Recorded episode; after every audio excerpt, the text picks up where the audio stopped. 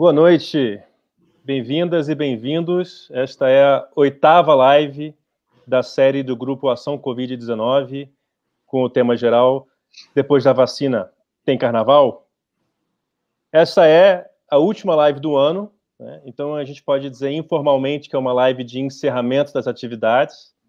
Nós voltamos depois de um breve recesso, com algo como três semanas aí de descanso, para a gente.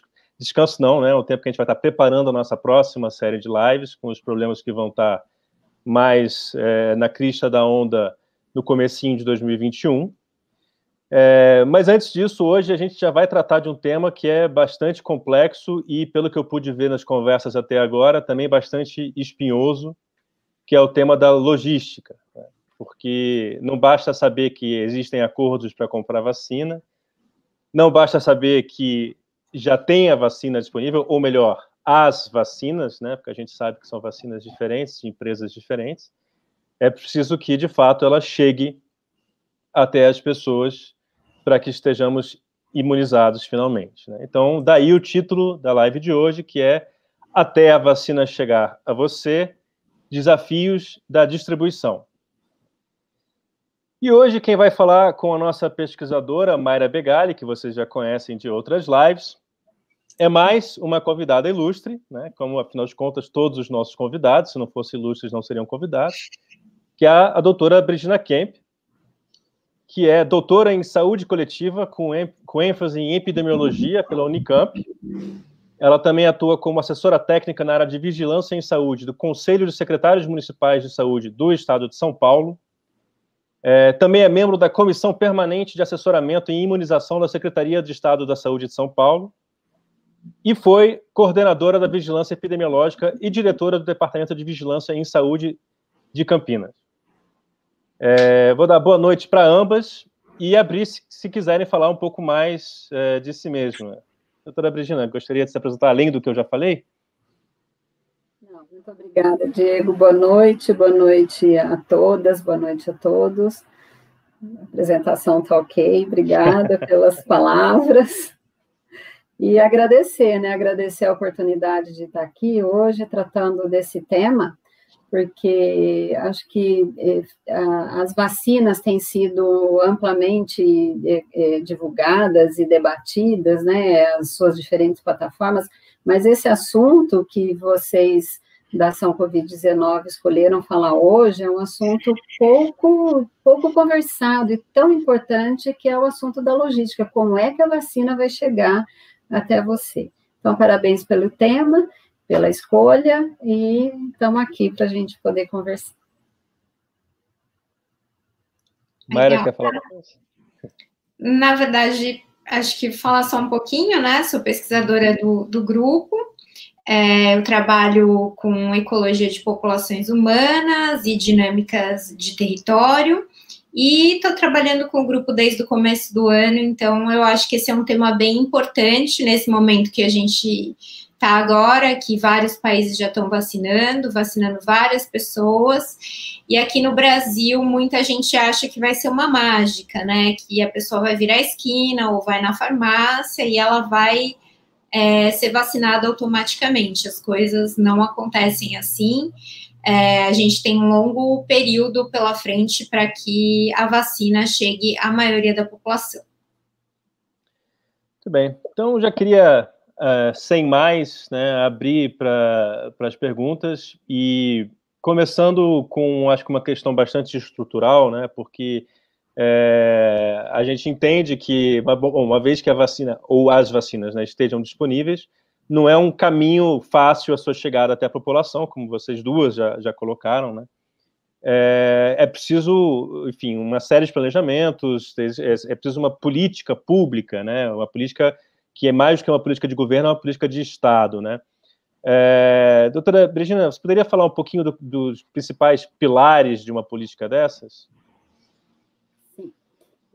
Esse tema é extremamente importante que, que nós estamos tocando aqui, porque quando a gente fala, né, da, até a vacina chegar a você, nós estamos. Isso remete a gente falar de acesso. Isso remete a gente falar de que as pessoas que precisam daquela vacina para proteger a sua saúde tenham acesso a ela. E esse caminho, ele não é assim, não passe de mágica, né? Existe uma toda um, um processo de planejamento para que isso aconteça, e nós temos que tratar, então, esse acesso como uma política de Estado. Diego, não sei se você é, pode é, apresentar um slide para mim, ou eu mesma faço isso? Eu acredito que você mesma pode colocar aqui, compartilhar tela, tá vendo embaixo? Tá bom. Então, um instantinho.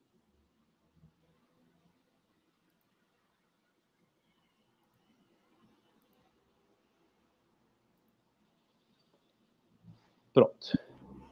Né?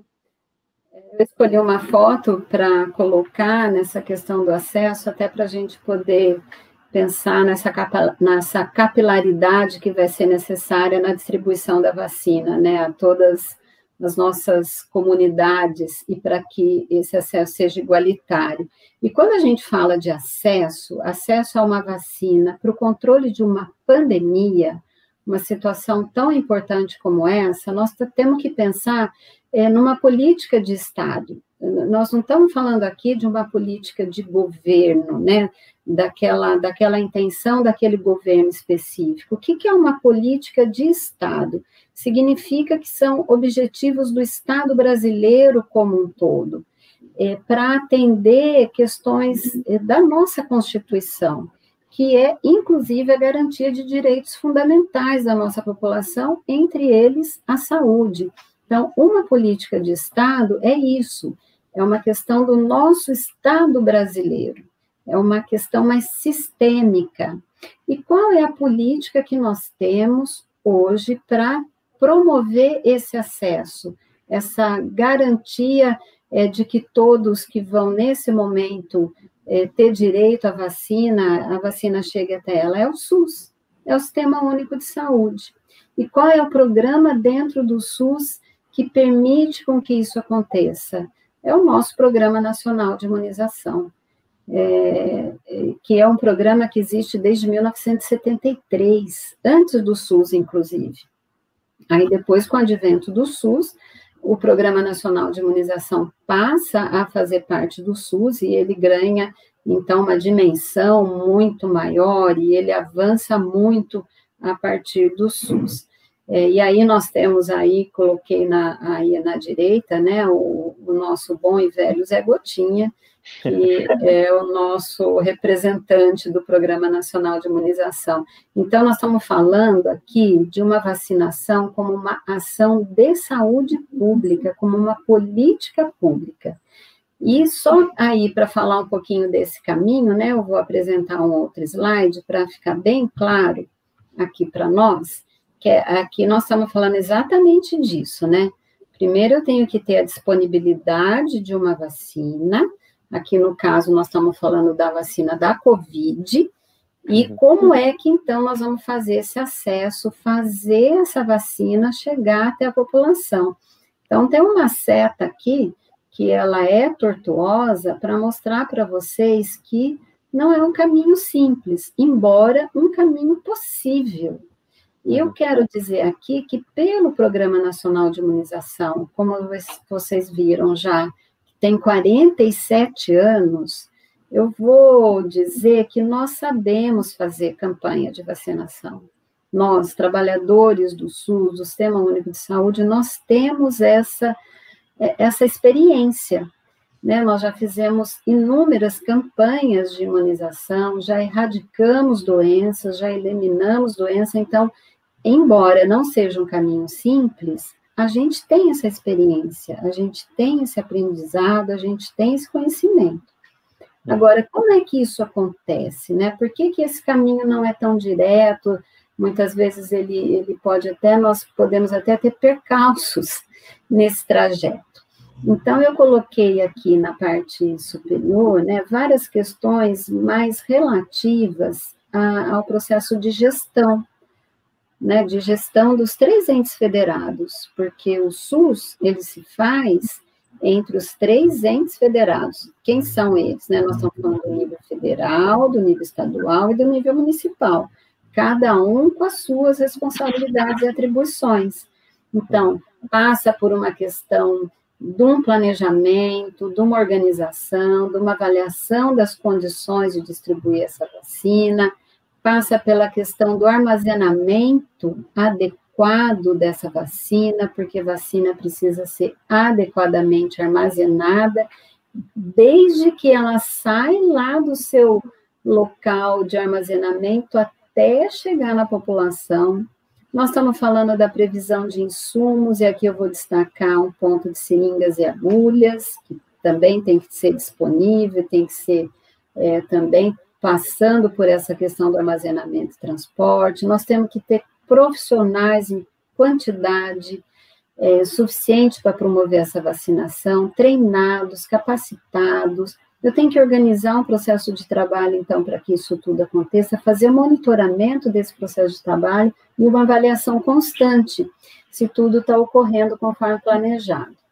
Agora, tem questões que, por mais que todos esses aspectos aqui estejam muito bem equacionados, tem coisas que podem interferir, né? E que estão aqui nessa, nessa outra parte aqui do, da nossa esquerda, né, do slide que são as questões culturais, as questões sociais, econômicas, os hábitos das pessoas.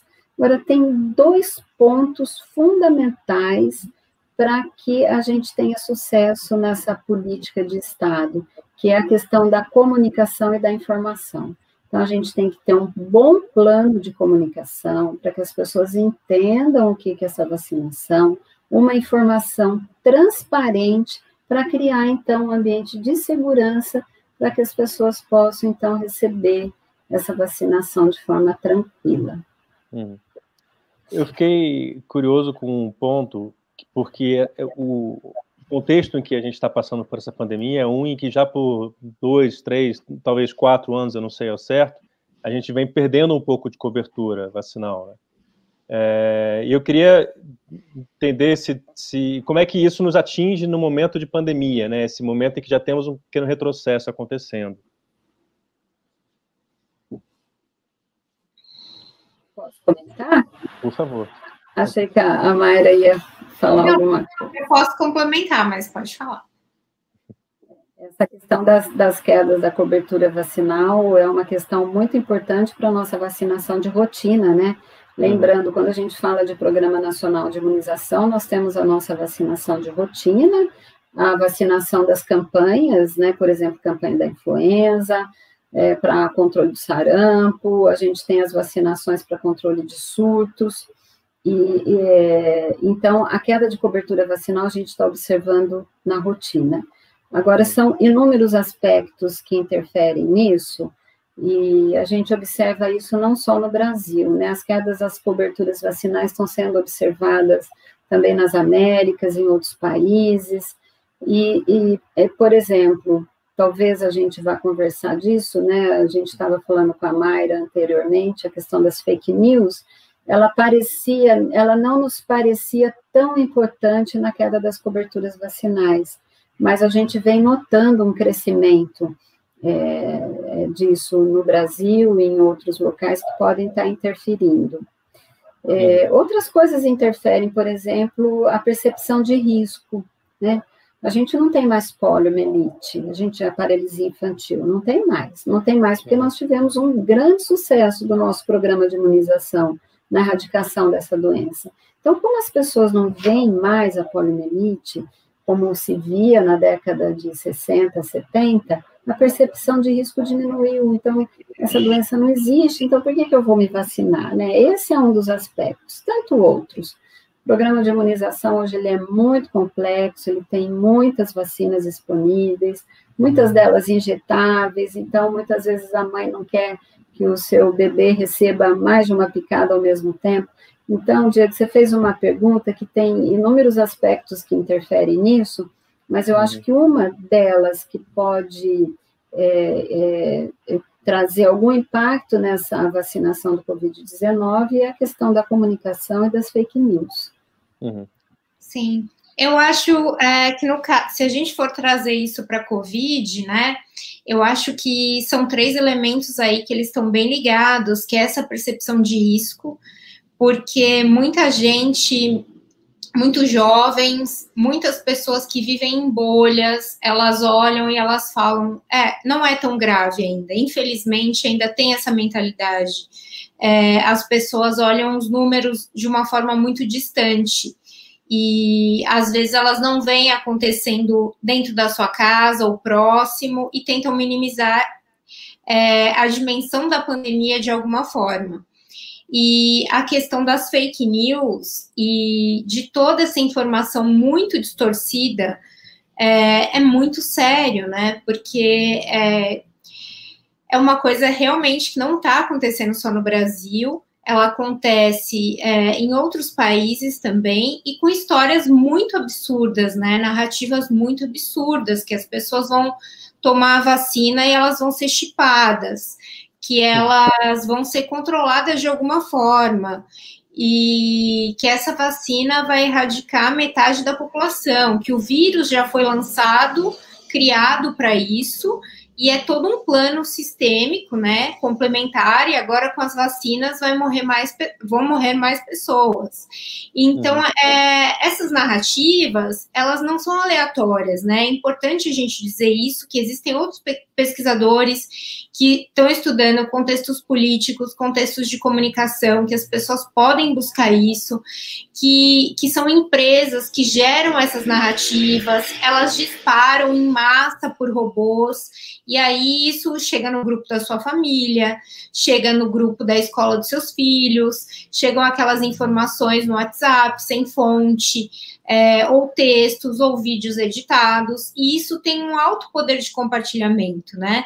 E aí eles pegam de repente um texto e associam com um fato isolado de uma vacina, por exemplo, do HPV, é, que houve caso de óbito e trazem para esse contexto e falam que todas as vacinas vão acontecer isso e que é um plano contra a humanidade.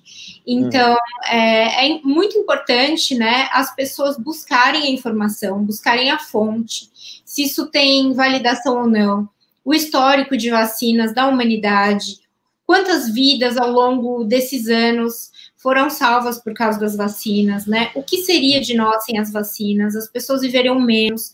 É, enfim, então acho que também cabe a, a, a pessoa, né? Ela ir atrás daquilo que ela está recebendo, que ela está compartilhando e ver se aquilo é verdade ou não. É né? muito importante nos dias de hoje a gente fazer isso. Muito bem. É, Mário, eu queria puxar um pouco para o lado também da, da pesquisa que você está fazendo, né? Que você trabalha especificamente com questões de território. Né? É, bom, em particular, se tratando de um país com um território amplo, né? Diverso, uma população também diversa e grande, como é, como é o caso do Brasil, né? É, no momento de uma distribuição em massa de diferentes vacinas, numa situação emergencial, né? É, como é que te parece o, o desafio? Né? Onde é que você vê os principais pontos de, de, de dificuldade que precisam ser deslindados? É, eu acho muito importante é, a gente frisar que o Brasil ele tem uma grande experiência na distribuição de vacinas, ele faz isso muito bem, o SUS faz isso muito bem. Ele chega em diferentes territórios por meio de é, programas de saúde da família, com agentes de família, é, com médicos também. É, a gente tem um histórico muito é, bem sucedido é, para chegar em diferentes territórios, desde aldeias, é, quilombos, aldeias de pescadores, enfim, é, região, regiões mais periféricas mesmo dentro da, das metrópoles. A gente tem trabalhado com isso, inclusive com é, ações de imunização ao longo dos anos. Então, o Brasil tem competência para fazer isso. A questão mesmo é como o Estado, né, como isso vai ser, é, ser aplicado, porque nós não, não vamos ter uma vacina só nesse território. A gente vai precisar de diversas, né, das, das diversas vacinas, porque regi regiões metropolitanas, por exemplo, que vão conseguir implementar a rede de frio necessária para vacinas de menos 70 graus, elas vão conseguir receber essa vacina e vão ser muito bem-vindas. Mas em regiões, por exemplo, que as vacinas precisam chegar é, de balsa, é, em longas viagens de estradas de terra. A gente vai precisar pensar é, em uma vacina que ela precise de um, de um acondicionamento de frio que não seja tão severo assim. Uhum. Então, a gente é, não é um caminho tão simples assim, né? Não existe assim, a, a vacina chinesa para o Brasil é impossível, é um plano diabólico. Nós vamos ter que analisar todas as vacinas e fazer mesmo esse plano logístico, né? O que nós vamos conseguir entregar para cada território, o que é melhor para cada localidade. E é um, é, um, é um estudo mesmo, né? Que a gente vai precisar fazer sobre isso. Uhum. Eu queria ilustrar um pouquinho a, a situação, né, botar um pouco de, de, carne no que às vezes as pessoas talvez vejam de uma maneira muito abstrata ainda, né? É, Regina, eu queria saber se daria para falar um pouco de como, como foi é, esse ano de pandemia, né, no, certamente não foi um ano típico, né, para alguém que trabalha é, com epidemiologia e com as secretarias de saúde. Foi um ano bastante intenso, um ano de muita dedicação, muito trabalho, muita preocupação, e a gente já vivenciou uma pandemia mais recente, que foi a pandemia do H1N1, né, da gripe suína, no ano de 2009, mas ela foi bem menor, vamos dizer assim, comparativamente ao que nós estamos vivenciando agora. Uhum. Então, já desde janeiro, quando a gente já começou a ouvir as notícias na China, acho que nós já começamos a ficar atentos, a, a buscar todas as informações. E o nosso trabalho particular no COSENS foi um trabalho intenso de apoio aos municípios, né? Esse é o, o, apoio, esse é o trabalho do Conselho de Secretários Municipais de Saúde, apoiar os gestores municipais nas suas necessidades especialmente na relação que a gente chama de relação bipartite com a Secretaria de Estado da Saúde, aqui no caso São Paulo, nas, nas definições das ações a serem conduzidas. Né? Então, nós trabalhamos muito inicialmente com a questão da, da vigilância, de, de como, como, que era a definição de caso para a gente identificar os casos, quais eram as ações de isolamento quarentena, Trabalhamos muito com a questão da testagem, de como ampliar a oferta de, do, do PCR aqui para investigar os casos suspeitos aqui no Estado, um trabalho muito conjunto com a Secretaria de Estado.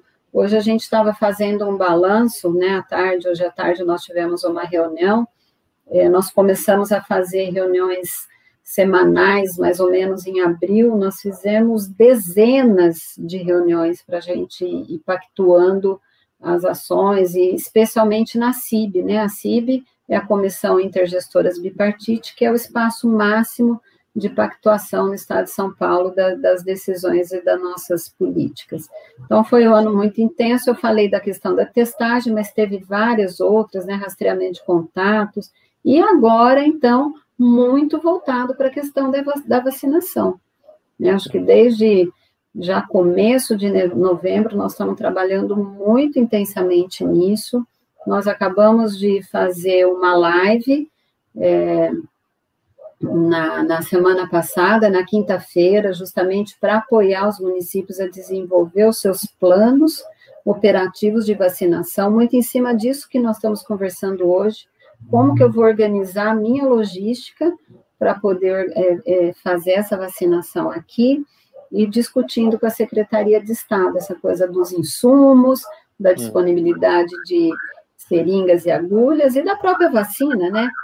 É, eu queria só complementar um aspecto que a Mayra falou, não sei se eu posso, Diego, a respeito claro dessa capilaridade, né, que a Mayra estava falando é, disso, da, da, nossa experiência aqui no Brasil, de poder levar vacina nas regiões mais longínquas e de mais difícil acesso, e aí valorizando né, a nossa atenção básica, as nossas salas de vacina, as nossas unidades básicas de saúde, porque nós temos lá toda a, as definições do nível federal, estadual, mas quem vai operar essa vacinação é a atenção básica, são as unidades básicas de saúde junto com as equipes de vigilância nos municípios. E nós temos as nossas equipes das nossas salas de vacina, os nossos agentes comunitários de saúde, a equipe de enfermagem, que já tem essa experiência de organizar os nossos postos volantes, é, e na área rural, e nas áreas mais longínquas, a gente tem todo um, um processo de manutenção, inclusive, das temperaturas adequadas com as nossas caixas térmicas, os termômetros, tem uh, as nossas bobinas de gelo. É, existe um, uma logística já preparada do Programa Nacional de Imunização, que a gente chama de cadeia de frio. Né? A cadeia de frio é desde a hora que ela sai da sua central de abastecimento, passa pelo transporte refrigerado, chega nas nossas centrais estaduais, da central estadual vai até o município e depois essa vacina é distribuída. Então, tem uma capilaridade já organizada para que isso aconteça e a vacina pode ser levada lá, no lugar mais distante e mais de difícil acesso pelos nossos trabalhadores do SUS, tão valiosos. Isso é interessante, ainda mais, você falou rapidamente na questão dos insumos, né, e isso tem sido um problema, porque a gente sabe que eh, faltou contratação de determinados insumos importantes e tal.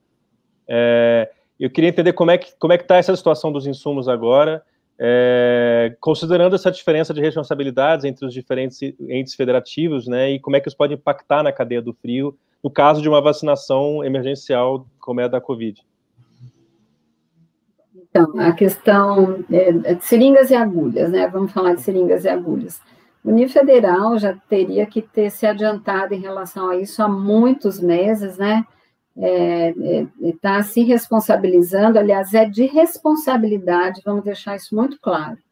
Todo o nosso programa de imunização, seja rotina ou campanha, qualquer campanha que seja, incluindo a da Covid, é de responsabilidade do nível federal, do Ministério da Saúde, a compra e distribuição das vacinas e dos insumos. Dos insumos aqui, nós estamos falando particularmente seringas e agulhas, né, para aplicar a vacina. Aqui no estado de São Paulo, a Secretaria de Estado, o governo de São Paulo, também está se responsabilizando pela compra de seringas e agulhas para que os municípios tenham isso disponível para executar a campanha. Então, não é de responsabilidade do nível municipal. É, esse ainda não é é, isso não é uma questão equacionada ainda, nem no nível federal e nem no nível estadual. Agora, o Estado nos informa de que vai conseguir iniciar a campanha de vacinação por um estoque que já tinha de seringas e agulhas. Então, uhum. está passando uma informação que nos deixa seguros de que nós teremos seringas e agulhas para começar a vacinação. Eles disseram ah, qual, é o, qual é o tamanho desse estoque? Olha, disseram, eu não vou me lembrar exatamente, mas é, é uma quantidade suficiente para começar, né? Nós sabemos, já foi dito aqui, a Mayra falou bem, que é, a, nós não teremos vacina para 100% da população. Não teremos, porque nós estamos falando de uma população mundial, nós estamos falando de uma pandemia, né?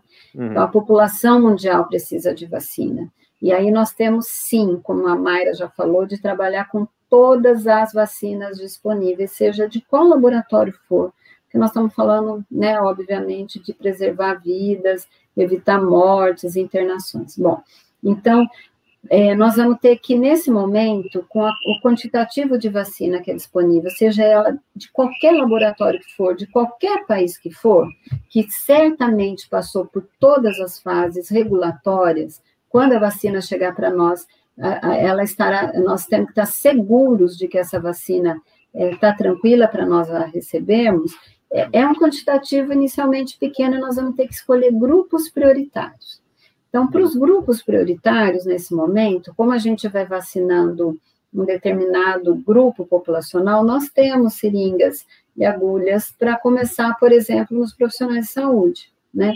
Que é um do, dos grupos prioritários para a gente manter a força de trabalho, né, que são os, é, os serviços essenciais. Então, manter a saúde funcionando é um serviço essencial. Então, para vacinar os profissionais de saúde, nós teremos é, seringas e agulha disponível no estado de São Paulo. Estou falando aqui do estado de São Paulo particularmente. Hum. Poxa, são tantas ramificações possíveis que até, até difícil escolher é, qual pergunta fazer primeiro a, a partir disso, né? É, mas eu queria lançar um pouquinho para Mayra também, é, porque eu acho que tem muito a ver com uma coisa que até a gente andou conversando mais cedo, é, sobre a, que ainda é uma questão territorial, naturalmente, na questão cidade é, é, versus é, áreas rurais e as diferentes populações em cada uma, né? É, e algumas ideias que eu tenho ouvido por aí de priorizar, por exemplo, é, lugares onde haja maior incidência da doença, ou priorizar lugares. Isso já é até mais à frente do, dos primeiros grupos, realmente, né? É, é ou, enfim, priorizar onde tem mais aglomeração, coisas assim, é, maior densidade demográfica e tal. É, Mara, eu queria que você comentasse um pouco isso, porque eu sei que você tem algumas dúvidas a esse respeito. Dúvidas não, né? Você tem algumas críticas a esse respeito. É, na verdade, é, a gente tem que enxergar que os territórios eles têm densidades demográficas diferentes, mas também as pessoas desses territórios elas têm vulnerabilidade diferente é, com relação à pandemia, né? Então, é, não é apenas olhar a densidade demográfica, mas sim o quão vulnerável as pessoas estão ali naquele território estão. Então, por exemplo, é, um Copacabana, né? Que é um, é, um, é um lugar no Rio de Janeiro, é um bairro, que ele tem uma densidade demográfica alta. Mas, de repente, as pessoas que estão contaminadas ali, elas conseguem ter acesso a, a, um tratamento adequado, elas vão conseguir se recuperar melhor, porque elas têm uma qualidade de vida melhor e são mais resilientes. É, elas conseguem ficar em isolamento dentro das suas casas, elas não, não precisam sair é, para trabalhar. É, mesmo doentes, então tem uma série de coisas, né? Se esse cenário a gente leva, por exemplo, para Rocinha, que é um lugar também de alta densidade demográfica, e também no Rio de Janeiro, isso muda muito, porque muitas pessoas que estão doentes, né, com outros entes ali, elas não conseguem ficar isoladas. Elas têm que sair, porque elas têm que trabalhar, ou senão elas não vão ter o que comer. E aí você leva isso para a realidade do Brasil, né? É óbvio que agora os grupos prioritários, eles são etários, eles são de profissionais profissionais de saúde, é, e a questão não é nem é, dizer se isso está errado ou não. Mas quando a gente coloca esse cenário maior de vulnerabilidade e de questões muito profundas do Brasil, a gente também é, traz a desigualdade dessa pandemia, né?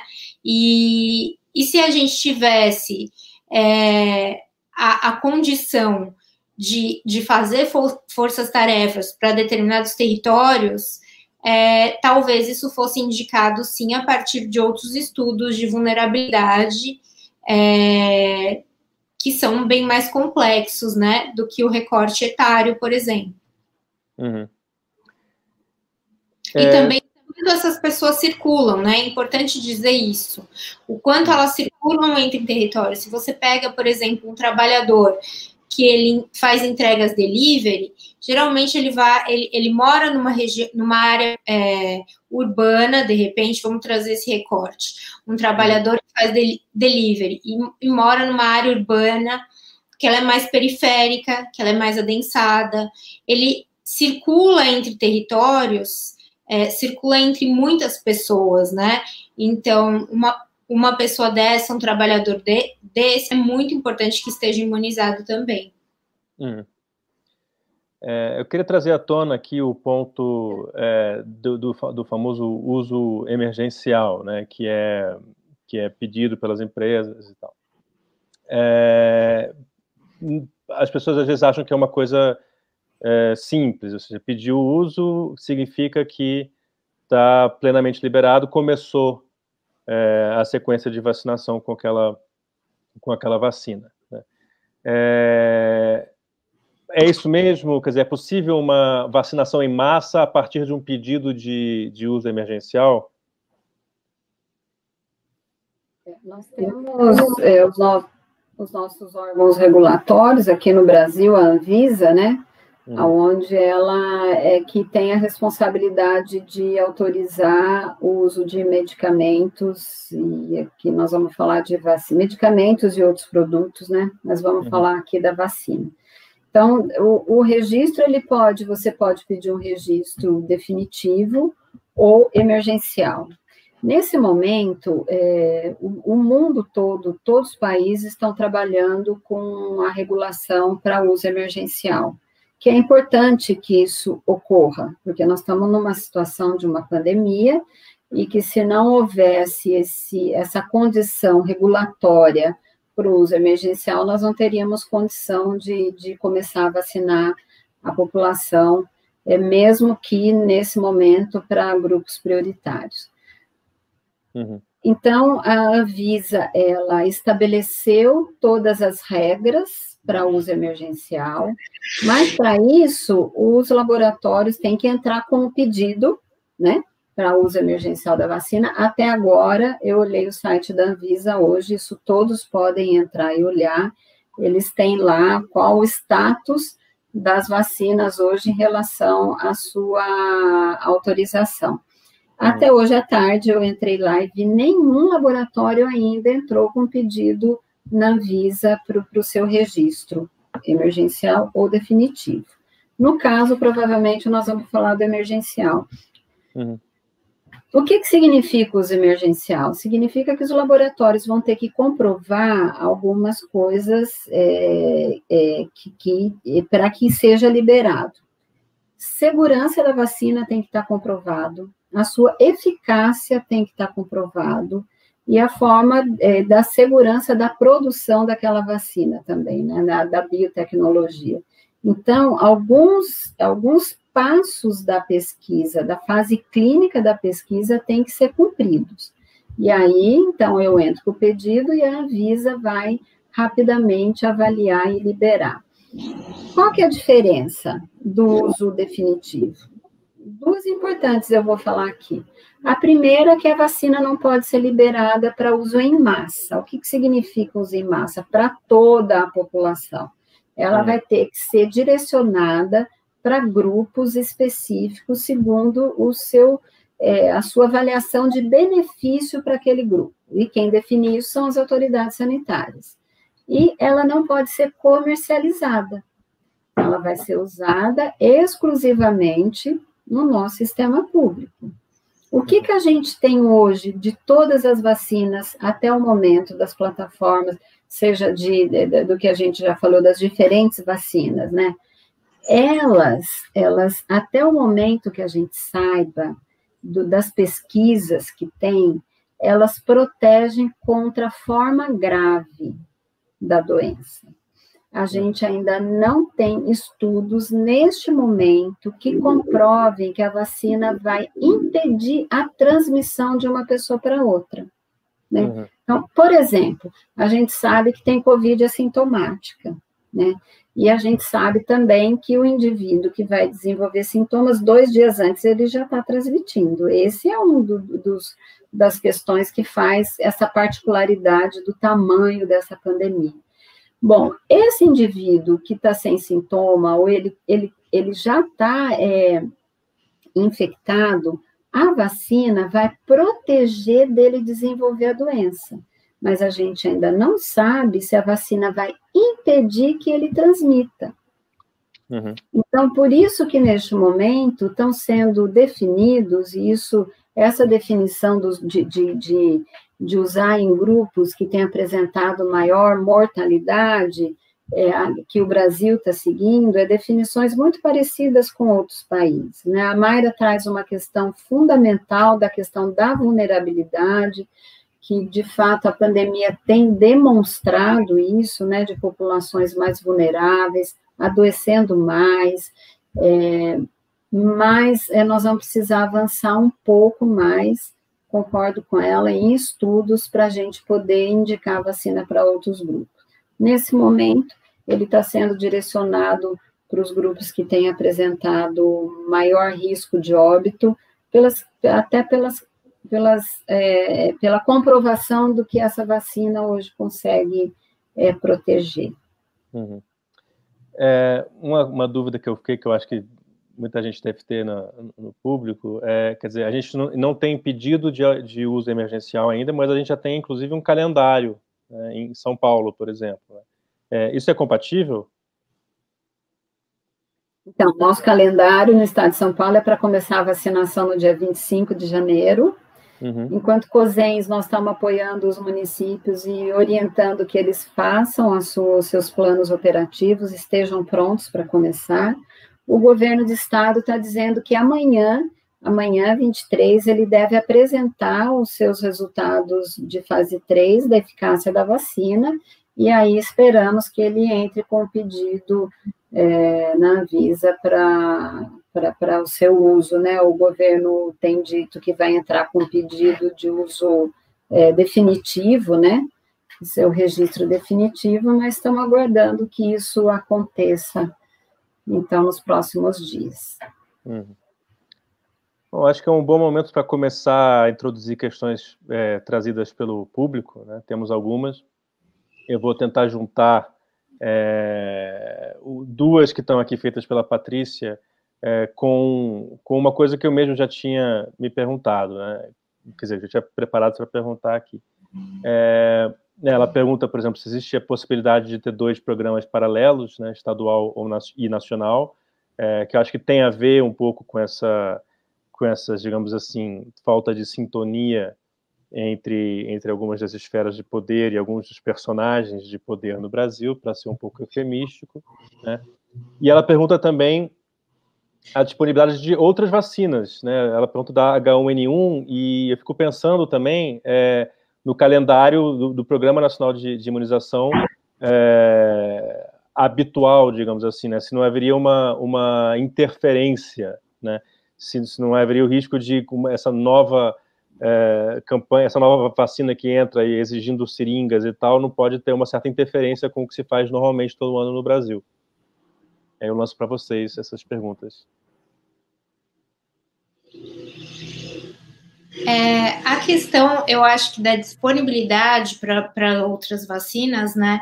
É, não, não só da disponibilidade, mas também é, da possibilidade das pessoas tomarem as duas vacinas juntas, talvez isso não ocorra, né? Não, não seja uma possibilidade a pessoa ir ao posto, à unidade básica, enfim, e fazer a vacinação de duas vacinas é, de gripe é, de, é, ao mesmo tempo.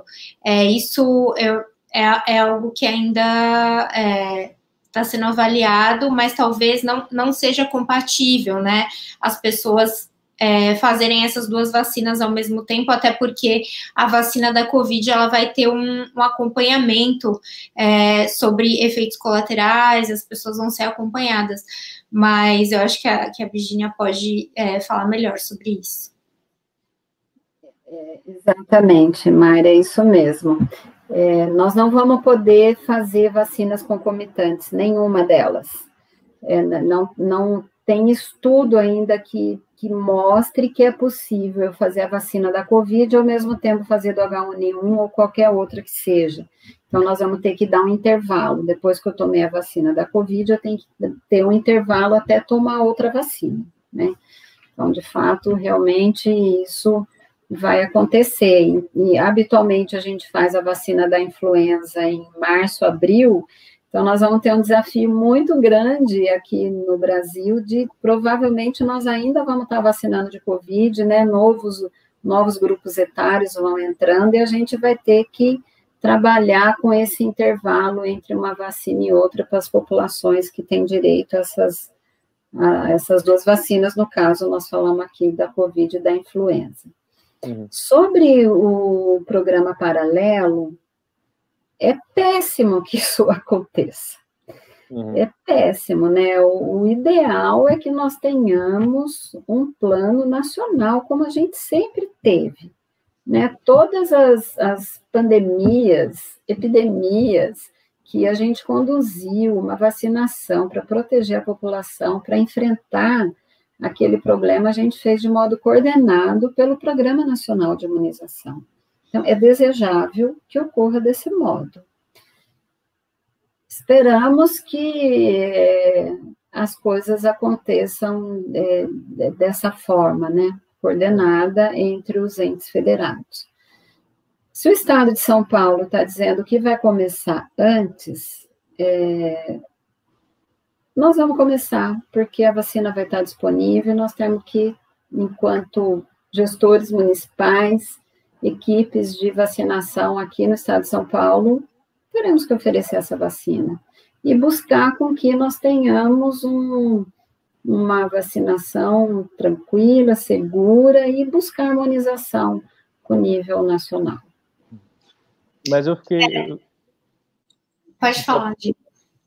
Tá, não, eu só queria é, perguntar a partir dentro disso, na verdade, quer dizer, se a gente sabe que as, as, seringas que vão ser usadas com a Covid são seringas que já estavam no, no estoque, eu suponho que esse estoque ia ser usado com é, é gripe e, e tétano e, e pólio e sei lá, enfim, todas as vacinas que, que normalmente já se dão. Né? É uma pergunta bem de leigo mesmo, assim, talvez, talvez os profissionais de saúde ouvindo isso tenham um infarto, mas Quer dizer, não, não pode acabar faltando vacina para outras coisas? Eu acho que não. Eu acho que na, na hora em que o, a Secretaria de Estado avalia que tem a disponibilidade de um estoque de seringas e agulhas, não vai prejudicar a nossa vacinação de outras, ou seja, vacinação de rotina ou de outras vacinação, outras que tenhamos que fazer.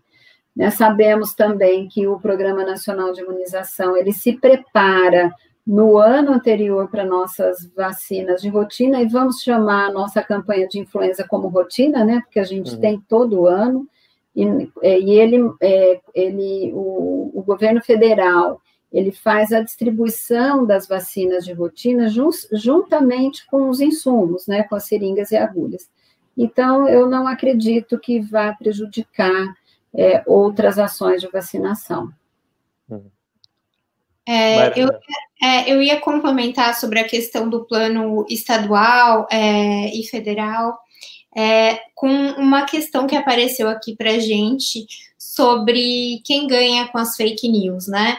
E uhum. eu acho que esses dois pontos eles são muito complementares porque eles viraram uma guerra de narrativa política né? E com isso a população perde muito. A gente tem que basear é, qualquer plano de vacina, qualquer plano que seja para a saúde, para a qualidade de vida e para a vida da população, basear em ciência, em fatos, né? Em estudos. Isso, se a gente tanto for falar é, e afirmar que a Terra é plana ou não, que a vacina mata ou não, é, que a, a, Amazônia está é, sendo destruída ou não. É, isso não pode ser uma disputa meramente de mensagens sendo compartilhadas, né? E toda vez que a gente entra nessa guerra de narrativas, a população perde muito. Então, se a gente está tá fragmentando uma coisa que é para ser universal, que é para ser o direito da saúde de todos nós, é, eu acho que idealmente a gente deveria ter uma união baseada em saúde, mas eu concordo plenamente que se a gente vai começar no estado de São Paulo, se a gente tem condições de fazer isso, ou qualquer outro estado do Brasil vai começar porque tem condição, a prioridade é a vida do indivíduo, é a saúde da população, e nós vamos fazer isso, assim, eu acho, concordo plenamente. É, esse era um ponto interessante. Eu ia mesmo perguntar aqui se, se ainda havia espaço para especular sobre essa questão das fake news. Né? Não sendo um especialista, eu queria chamar atenção para o fato de que, to, ao longo de toda a pandemia, aliás, isso é uma maneira até de introduzir a chamada às, às considerações finais das duas pesquisadoras, porque nós estamos chegando mesmo ao, ao nosso limite de tempo, né? É, mas só pontuando então que ao longo de todo esse período de pandemia, a gente teve uma série dessas é, polêmicas, digamos assim, desnecessárias, né, em que se introduziram é, contraversões, né, é, muitas vezes dos mesmos grupos introduzindo essas contraversões, né, é, criando é, ruído onde se poderia simplesmente ter informação, né? ou seja, interferindo na capacidade de, de atuação coletiva. Isso não aconteceu só no Brasil, mas foi muito forte por aqui, né? E, e eu acho que para responder, respond, não responder evidentemente, mas lançar um pouco de luz nessas questões que foram colocadas pelo público, é, existe algum tipo de vantagem que se obtém pela mera introdução de polêmicas desnecessárias. Né? É, isso posto, é, já que chegamos aos 50 minutos, eu queria perguntar para as nossas pesquisadoras se elas gostariam de fazer considerações finais. É, é claro que não dá para tratar tudo numa, numa, numa live, num único período de menos de uma hora, mas se tiver algum ponto que seja legal é, é, trazer à tona, algo que não foi discutido, mas que poderia é, ajudar a gente a entender melhor a situação. E eu queria convidar, é, começar, obviamente, pela nossa convidada, É, eu acho que, de modo geral, a gente acabou abordando aspectos importantes que abrangem o tema da nossa conversa de hoje, né? Até a vacina chegar a você. É, acho que a gente falou das, das diversas vacinas. Quero reforçar a importância da gente ter mais de uma vacina, porque a gente precisa ter é, quantidade de vacinas para cobrir cada vez mais a, a população que precisa dela. É, quero também é, fazer um lembrete aqui, acho que a gente não falou disso, mas quem toma a primeira dose de uma vacina, a segunda dose tem que ser da mesma vacina, né? Então, elas não são intercambiáveis, então vai exigir bastante do, dos nossos profissionais de saúde estarem atentos a isso toda vacina é bem-vinda e que bom que eh, as nossas instituições de pesquisa e laboratórios mundiais conseguiram desenvolver vacina em tão curto tempo, um papel importante da Organização Mundial de Saúde em, em fazer essa articulação com os laboratórios e incentivando que eh, os nossos pesquisadores mundiais estivessem atentos a isso. Quero lembrar que nós temos vacinas sendo é, desenvolvidas aqui no Brasil, não sendo, é, não a pesquisa, né? A gente sabe, por exemplo, o Butantan está tá levando aqui a pesquisa da, da, da, Coronavac, nós temos a Fiocruz também levando a pesquisa da, da, da vacina da Oxford AstraZeneca, mas nós temos instituições de pesquisa aqui no Brasil desenvolvendo vacina, isso é muito bom. Então, que bom que a gente tem vacina, que bom que a gente tem mais de uma vacina disponível para a gente poder atender aí a nossa população. Em relação à rede de frio, sim, algumas vacinas elas devem ser conservadas de 2 a 8 graus. Nós temos essa logística no SUS, nós temos essa logística no nosso Programa Nacional de Imunização, as nossas a nossa rede de unidades básicas de saúde é, tem essa condição, embora eu acho que precisamos de reforço, né? A gente precisava, sim, talvez de algum investimento a mais, tanto do nível federal quanto do nível estadual. As vacinas que exigem as temperaturas muito negativas, como a Mayra já falou logo no início, por exemplo, a vacina da Pfizer, ela não vai ser amplamente distribuída, até porque nós não temos essa condição, então, ela vai ser distribuída para os lugares que vão conseguir trabalhar com gelo seco, com as temperaturas né, a menos 70, é, mas a gente vai conseguir fazer essa, essa, essa distribuição. E, é, finalizando, eu quero reforçar aqui a, a nossa experiência em fazer campanhas do, do SUS, do Programa Nacional de Imunização, a gente já erradicou a poliomielite, por exemplo, e fizemos, é, erradicamos essa vacina pela nossa experiência, essa capilaridade que tem o nosso programa, e falar só finalizando da importância que é a gente ter vacina. As vacinas são muito importantes para a humanidade. As vacinas trouxeram um, um, um bem para a humanidade. acho que a gente tem que tratar isso como um patrimônio da humanidade. E assim que a vacina estiver disponível para aqueles grupos em que elas forem sendo direcionadas, que a gente é, estimule as pessoas a tomar vacina e, é, e assim que chegar para cada um de nós que estamos aqui, que a gente possa aderir à vacinação. Estou disponível para a gente tirar dúvidas em outros momentos. É, depois, se quiserem disponibilizar meu e-mail para o grupo, para a gente poder apoiar no que for necessário. Muito obrigado. Ah, eu, eu gostaria de, de trazer assim meu encerramento, já que é como a vacina vai chegar até você, né? Tem muita gente polemizando é, a questão da obrigatoriedade da vacina, como se ela, essas pessoas todas fossem é, perseguidas, vão ser perseguidas na rua, né, por drones que vão estar tá atirando vacinas, ou as pessoas vão amarrar as outras na rua e vão obrigar a vacina. E não é assim, né? Quando a gente pensa em obrigatoriedade da vacina, uma coisa que a gente já falou em outros momentos aqui, a gente está falando de um pacto coletivo, em que é um acordo comum, em que as pessoas vão lá e se vacinam para não contaminar as outras. E aí, isso também é, é muito cuidadoso, porque a população é muito diversa e elas vão falar com seus médicos. Então, por exemplo, pacientes oncológicos que têm condição autoimune, mulheres que são lactantes, elas vão lá conversar com seus médicos, vão escolher as melhores vacinas ou o melhor momento para isso ser feito, né? Não vai ser é, um, um, cenário distópico em que as pessoas vão ser caçadas nas ruas. Então, eu acho muito importante a gente também falar isso, né? É, a gente olhar um pouco para o mundo real, sair do absurdo que às vezes a gente recebe e pensar como isso vem sendo feito ao longo dos anos, porque não vai ser diferente agora, né? Então, acho que isso é muito importante. E, e também eu acho que, como é, coletivo, como é, exercício cidadão.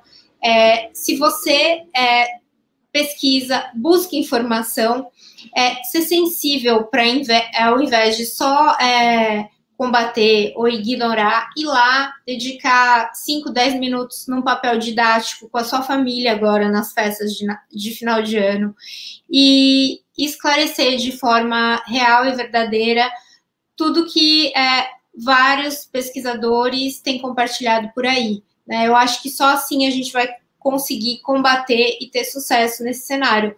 Não com ódio, não é, ignorando o contexto, mas de uma forma didática mesmo e muito paciente para disseminar informação de verdade. Obrigado, Mayra. É, bom, como essa é a última live do ano e a gente é, vai entrar no período de festas agora, o encerramento tem que ser até um pouco mais é, especial do que, do que sempre é um encerramento, né? É, mas eu queria chamar atenção mais uma vez para o fato de que nós acabamos de ouvir duas pesquisadoras, duas cientistas com um profundo conhecimento da, do que está se passando e é muito vantajoso é, prestar atenção no, no que dizem e no que fazem os cientistas do que meramente em teoria das, teorias de conspiração, é, em negacionismos, né, é, que não trazem, trazem talvez uma satisfação imediata para aquele nosso interesse por, por histórias interessantes, mas não nos trazem para mais perto da verdade e podem colocar é, as nossas vidas em risco. Né. E nunca é demais lembrar também é, para trazer um pouco do, do, atual de mais curto prazo, né, que no momento que nós estamos, é, os números da pandemia no Brasil, não só no Brasil, aliás, mas principalmente no Brasil, estão piorando rapidamente. Né? Então, nas lives das semanas anteriores, a gente conversou muito sobre a importância de se cuidar nas festas de família, que agora estão chegando, né? É, e mas era ainda na base do, da opção é, as regiões turísticas já anunciando que iam se abrir, restaurantes, hotéis sem limites, aeroportos cheios, né? Eu vi uma fotografia bastante assustadora recentemente. É, mas agora que os dados são bem preocupantes, né? São Paulo, por exemplo, né? que vocês estão em São Paulo, né?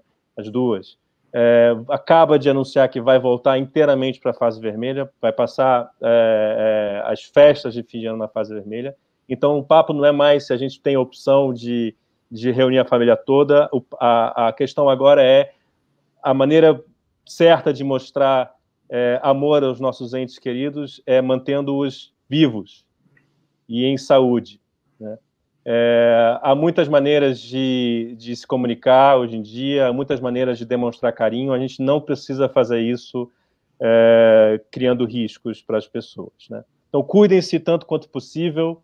É, apesar de tudo, bom fim de ano, boas festas sem aglomeração e, claro, boa noite para todo mundo até janeiro. Tchau. Obrigado a quem participou. Boa noite, gente. Obrigada, viu? Foi um prazer estar com vocês. Obrigada.